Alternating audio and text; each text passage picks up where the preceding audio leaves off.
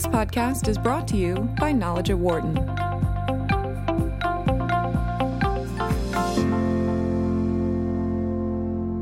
Welcome back to the Knowledge at Wharton podcast. I'm Rachel Kipp, Associate Editorial Director of the Knowledge at Wharton website.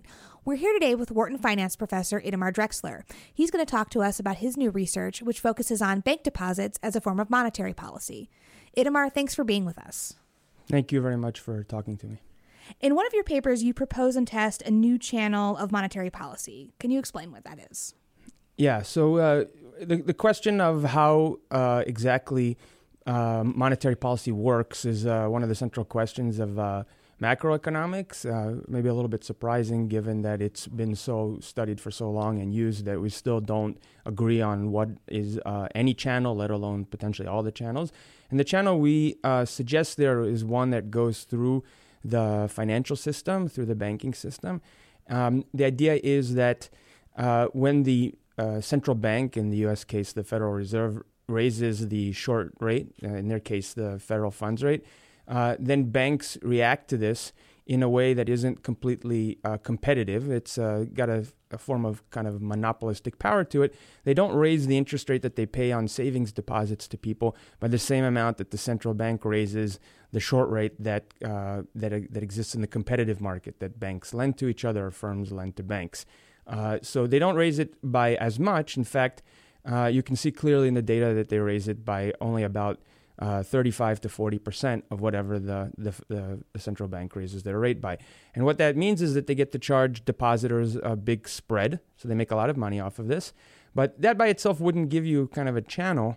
What gives you a channel is that while most people uh, don't observe this or are insensitive to it, which is why the banks can do it, some people then pull their money out of deposits. Uh, and since deposits are a very, still a central source of funding for the banking system, as they pull s- some of the money out of deposits, they shrink the amount of funding available to banks, which in turn causes banks to have to contract the amount of lending, the amount of assets that they buy. And that has uh, a very large uh, effects in terms of quantities because there are about ten trillion dollars worth of deposits. So even if only ten percent of deposits Uh, move out when the spread on them rises, when the price of holding them, in other words, rises so much, that's a very big effect even for the economy as a whole. Now, how did you test this? So we have a number of tests in the paper. That's probably one of the main strengths of the paper, uh, hopefully besides what I think is a novel idea.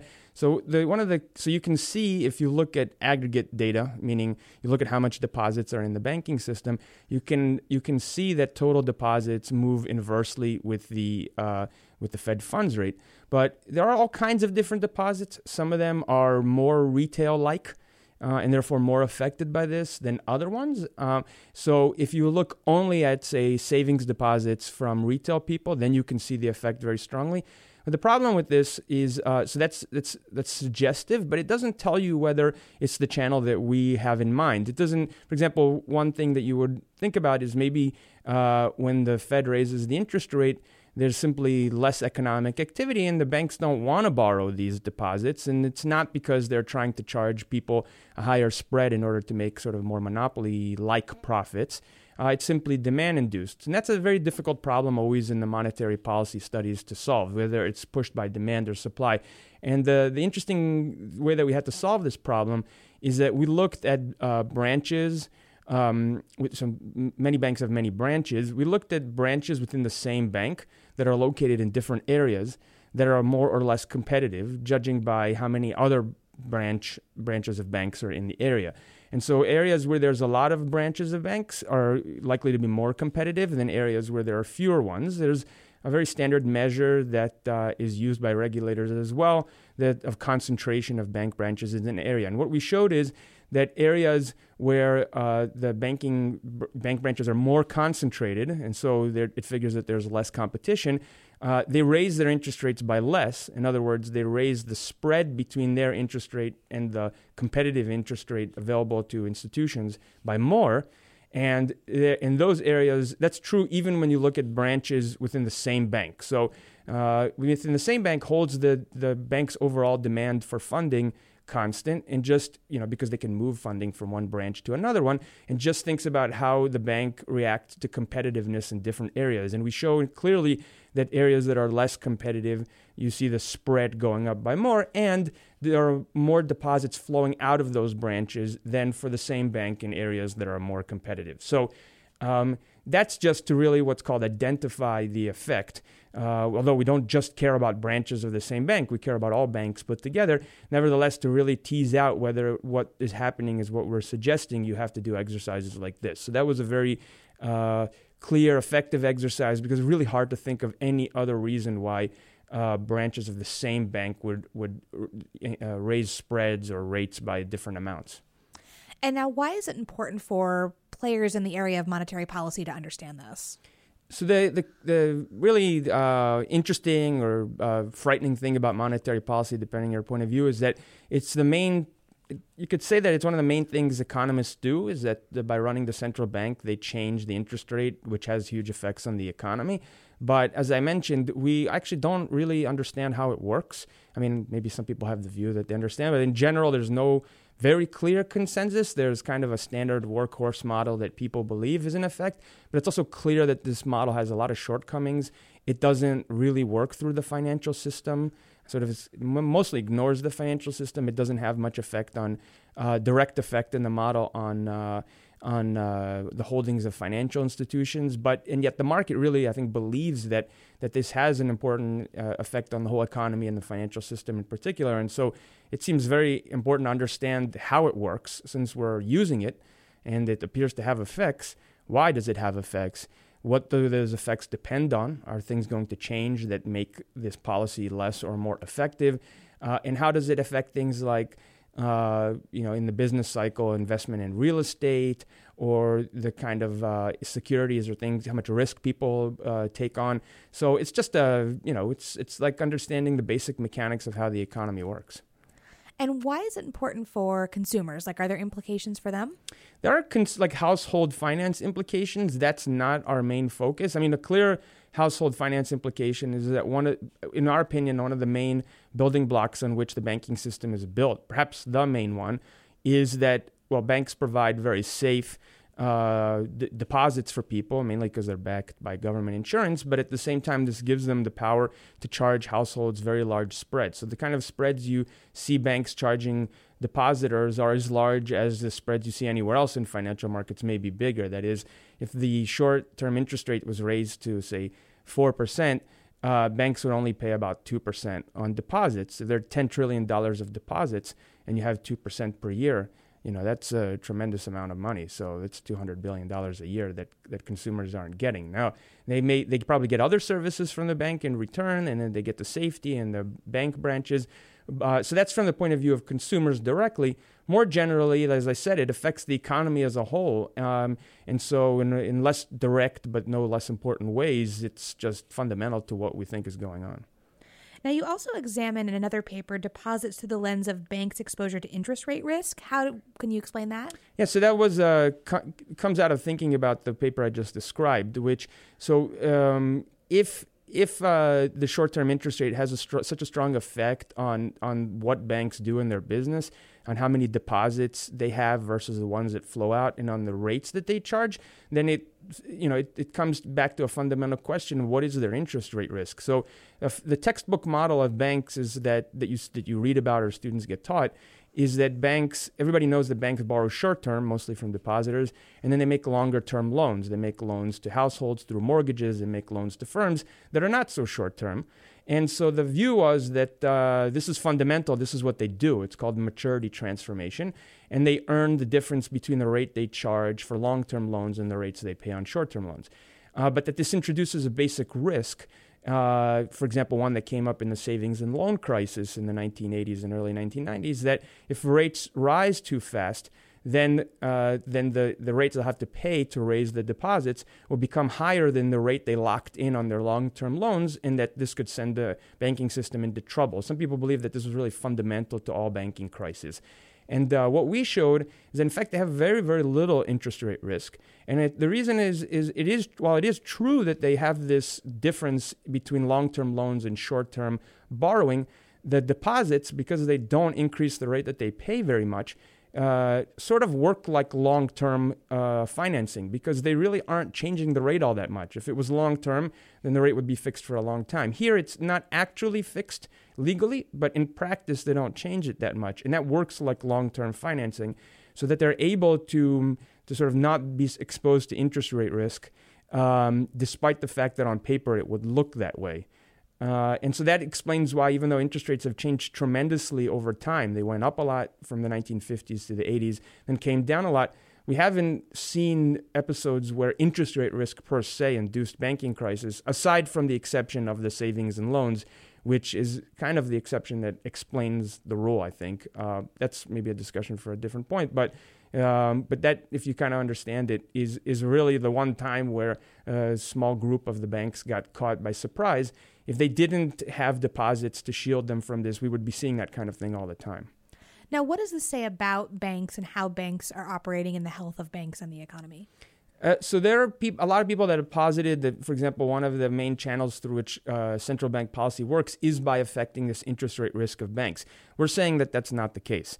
So we we think that uh, so long as the fundamentals of deposit banking don't change, and they very well might might now with electronic cash, uh, you know, ele- being able to transfer electronically and uh, different uh, developments and in, in, in technological developments in how people do banking, it could. But like holding that for a second constant. If the deposit franchise of banks doesn't change, then interest rate risk is not the risk that they're exposed to. They have been exposed to credit risk, uh, such as in the in the mortgage crisis. Uh, some people think about it as maybe liquidity risk, but it's not the interest rate risk. So all this work that's been done on that, we think, is, is sort of misguided. And also there's a lot of discussion of forcing banks to only make short-term loans, which is called narrow banking. There was a lot of propositions like this after the financial crisis because they were concerned that long-term loans and short-term financing is what caused the crisis. We're saying that's not it. It's it's it is probably the credit risk that was associated with mortgages, and making banks be narrow in that sense actually could be counterproductive because their deposits function like long-term funding, and so making them hold short-term things would actually create a mismatch where there was none to begin with. Now, drawing on your previous answer, what do you think will be the impact of introducing all of these new banking products into this industry? The straightforward answer would be that that they lose their ability to charge these high spreads on deposits, which would fundamentally also impact their ability to make long-term loans for the reasons I just described, and potentially could change the banking system tremendously. Of course, they don't like that, and they are trying to, you know, sort of co- co-opt the system, and as they should, given that that's their business.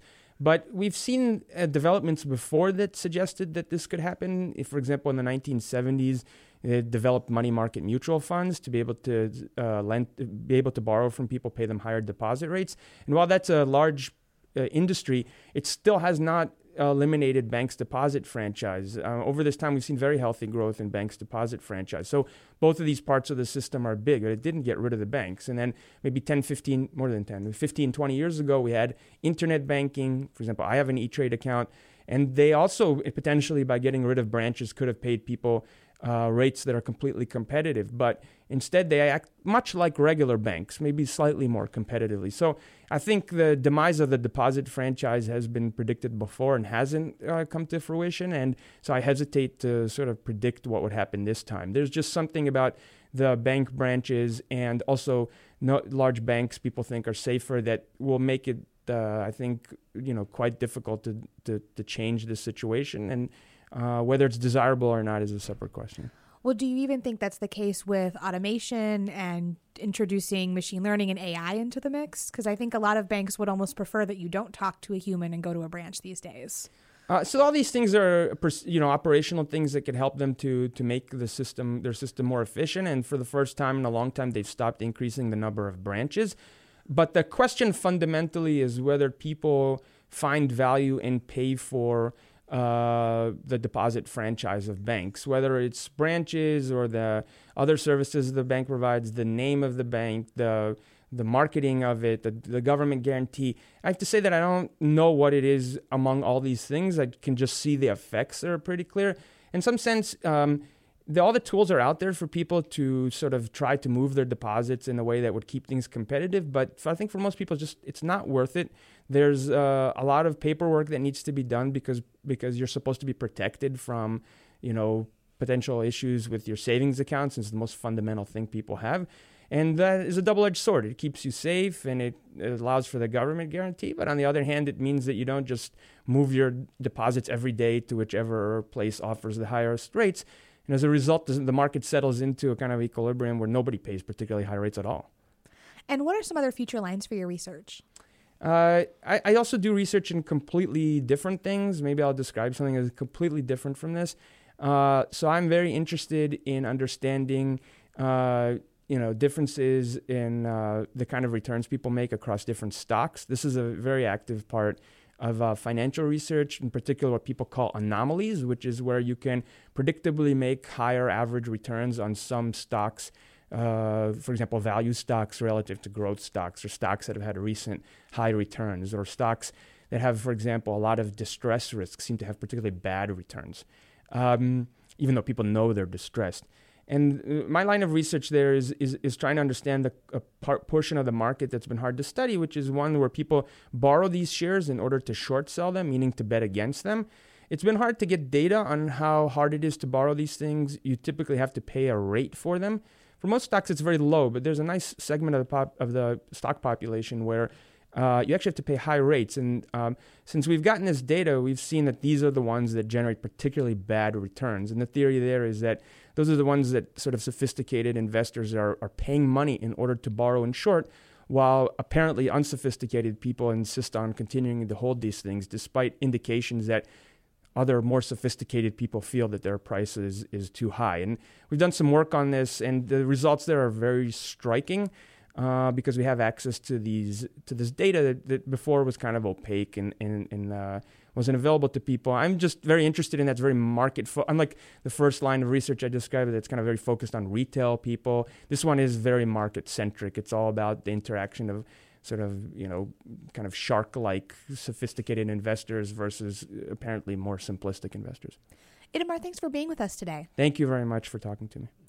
You can find all of Knowledge at Wharton's articles, podcasts, and more on our website, which is knowledge dot wharton dot u penn dot e d u. You can also find all of our podcasts on Apple Podcasts or your other favorite podcasting app.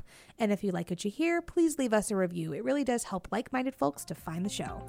Thanks for listening. For more insight from Knowledge at Wharton, please visit knowledge dot wharton dot u penn dot e d u.